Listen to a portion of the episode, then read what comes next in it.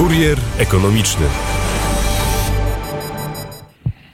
A naszym gościem dzisiaj Maciej Kalwasiński, redaktor portalu bankier.pl. Dzień dobry, panie redaktorze.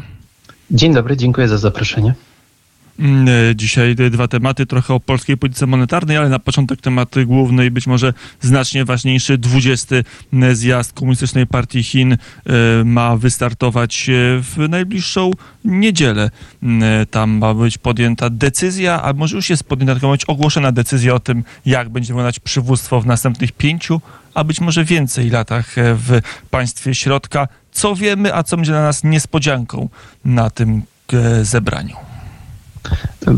Tak jak pan wspomniał, wiemy, że zjazd partyjny zaczyna się w niedzielę i wiemy, że rozpocznie go przewodniczący Xi Jinping, sekretarz generalny Komunistycznej Partii Chin, który wygłosi, i to wiemy prawie na pewno, bardzo długie wystąpienie, przypuszczalnie kilkugodzinne, trzygodzinne, w którym zarysuje zarówno sukcesy partii w ostatnich latach, bo jest to zjazd jest przede wszystkim wielkim partyjnym świętem, ale też wyzwania stojące E, przed partią komunistyczną i rządzoną przez e, nią Chinami e, w następnych latach. Wiemy przede wszystkim to, że wyników tego zjazdu, rezultatów nie poznamy z całą pewnością szybko, a być może poznamy je dopiero w marcu. To, co najważniejsze poznamy już wkrótce, to to, jaki będzie skład władz partii, tak jak pan powiedział, ale o tym się przekonamy dopiero za tydzień. Także w najbliższych, e, ten zjazd partyjny trwa tydzień i w najbliższym czasie e, to, na czym będzie się koncentrowała uwaga obserwatorów, to jest wystąpienie Xi Jinpinga w niedzielę. Mm, I czego możemy się spodziewać? Na jakie akcenty zwrócić uwagę? To jest bardzo dobre pytanie. Tak jak wspomniałem, wystąpienie Xi prawdopodobnie będzie bardzo długie, więc E, to, jak będą rozłożone akcenty, jest zapewne najistotniejsze, ale interpretatorzy znajdą w tym wystąpieniu zapewne wszystko to, czego będą chcieli, e, zważywszy na fakt, że będzie ono bardzo długie i właściwie najciekawsze jest to, czego w nim może zabraknąć. To jest oczywiście pytanie, na które odpowiedzi nikt nie zna, natomiast e, można przypuszczać, że zabraknie w wystąpieniu tego, czego wielu by oczekiwało, czyli ogłoszenia końca tak zwanej polityki zero COVID. E, wydaje się, że na tym etapie e, jest to raczej mało prawdopodobne. Mm, że nagle Xi Jinping zrezygnuje ze swojej sztandarowej w ostatnich miesiącach mm, polityki co do globalnego mm, kłopotu. W, w ramach tych rozgrywek wewnątrz partyjnych, jak rozumiem, przedłużenie kadencji Xi jest pewne na kolejne pięć lat, a, a jaką tutaj mamy, jaki mamy margines dowolności? To, co może się e, wydarzyć, czego możemy się spodziewać? Ja nie jestem specjalistą od polityki, e, zajmuję się gospodarką, natomiast w ogólnym zarysie możemy spodziewać się tego, tak jak pan powiedział, że e, Xi Jinping niemal na pewno zostanie wybrany na trzecią kadencję e, na funkcji sekretarza generalnego Komunistycznej Partii Chin.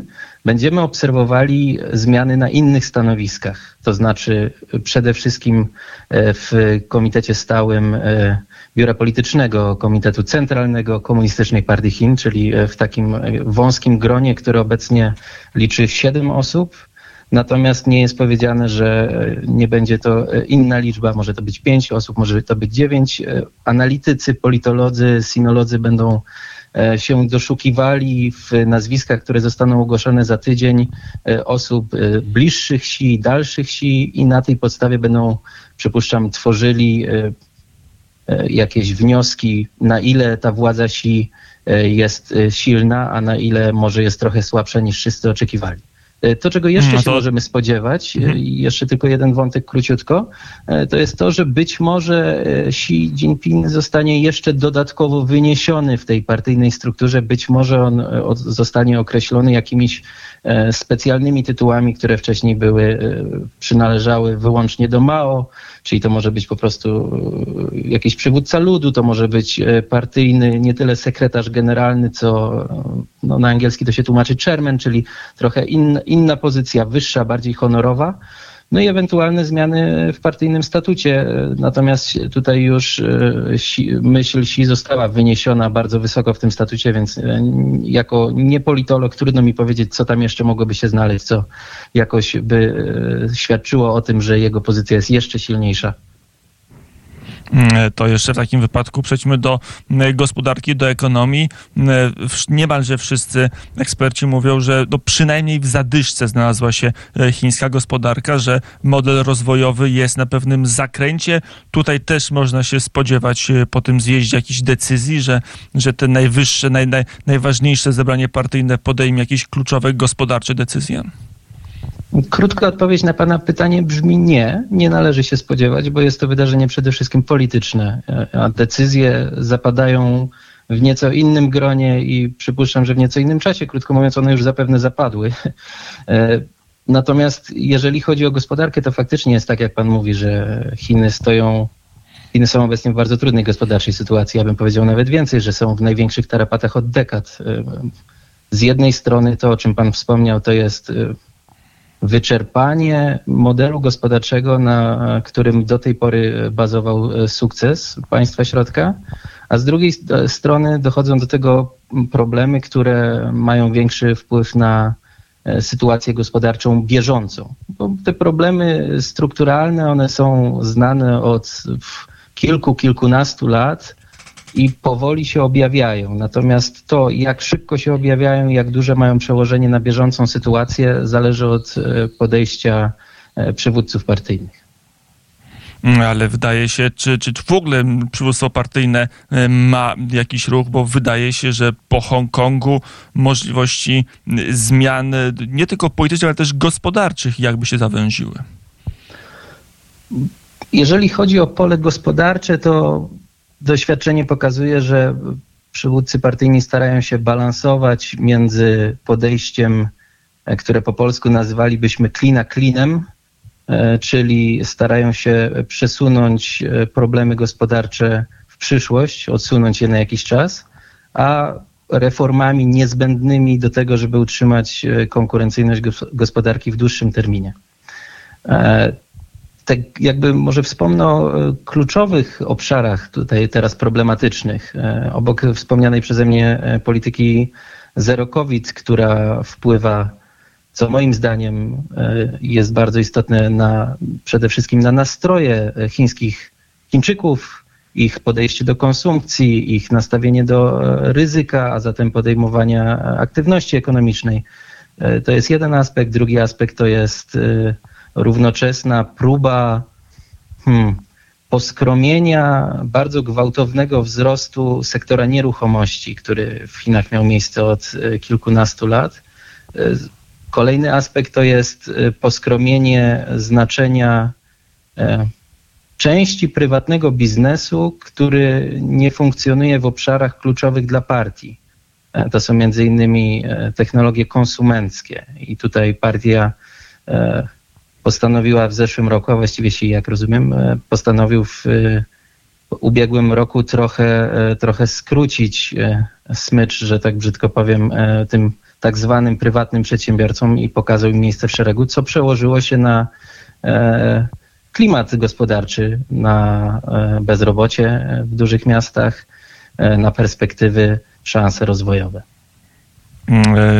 Taką ambicją przewodniczącego Xi było to, żeby stworzyć z Chin miast, państwo najpierw umiarkowanego e, dobrobytu, a potem pełnego dobrobytu. E, teraz przy tych e, zaburzeniach, przy tej zadyszce gospodarczej te plany cały czas są aktualne. Jakie ma w najbliższych 5-10 latach, jakie są cele gospodarcze dla szefostwa Chin? Wie pan co, to są slogany, które oczywiście propaganda chińska używa one się w pewnym stopniu wiążą ze wskaźnikami ekonomicznymi, ale tymi wskaźnikami ekonomicznymi Pekin i szerzej partia może manipulować e, w taki czy inny sposób. Jakie są Ale cele? w Chinach ten bożek wzrostu PKB kiedyś był bardzo istotny, że to tempo jest dwucyfrowe, jest znacznie wyższe niż na zachodzie i, i teraz nagle ten okres się kończy, bo te wskaźniki już nawet podrasowane, nawet przekłamane już nie będą tak wysokie, tak spektakularne. To prawda, ma pan jak najbardziej rację, że koniec tego tak zwanego bożka PKB został ogłoszony dobrych kilka lat temu, natomiast to nie zmienia faktu, że cele wzrostu PKB są nadal wyznaczane przez władze e, partyjne na kolejny rok. On, ten, akurat w przypadku tego roku cel nie zostanie zrealizowany, to jest jasne, z powodów e, pandemii e, przede wszystkim.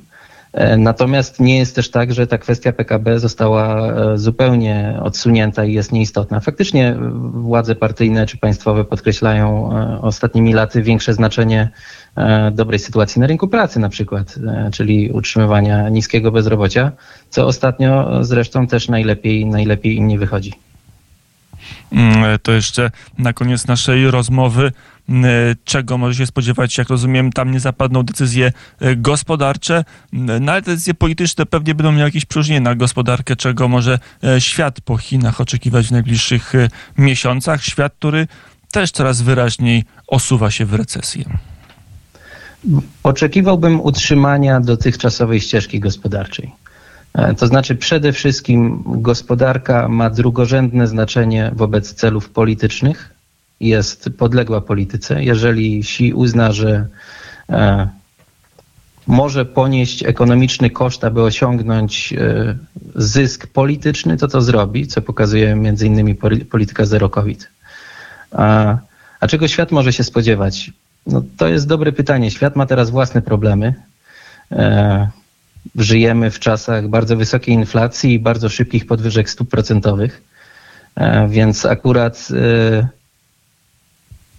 Chiny po pierwsze mają inne problemy i dlatego nie bardzo do tego naszego świata pasują, bo oni mają z kolei problem z bardzo niską konsumpcją, co powoduje niską inflację, w związku z tym oni stopy procentowe obniżają.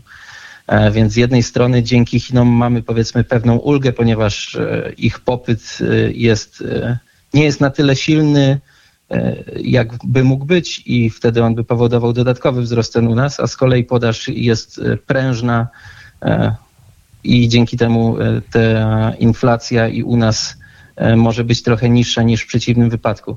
Natomiast obserwujemy to narastające, narastające ryzyko w stosunkach międzynarodowych, narastający konflikt na linii Stany Zjednoczone Chiny i ostatnio na pewno Chinom nie pomaga e, postawa e, sprzyjająca Rosji e, w konflikcie z Ukrainą. Mm, powiedział Maciej Kalwasiński, dziennikarz analityk portalu bankier.pl. Dziękuję bardzo za rozmowę. Dziękuję bardzo.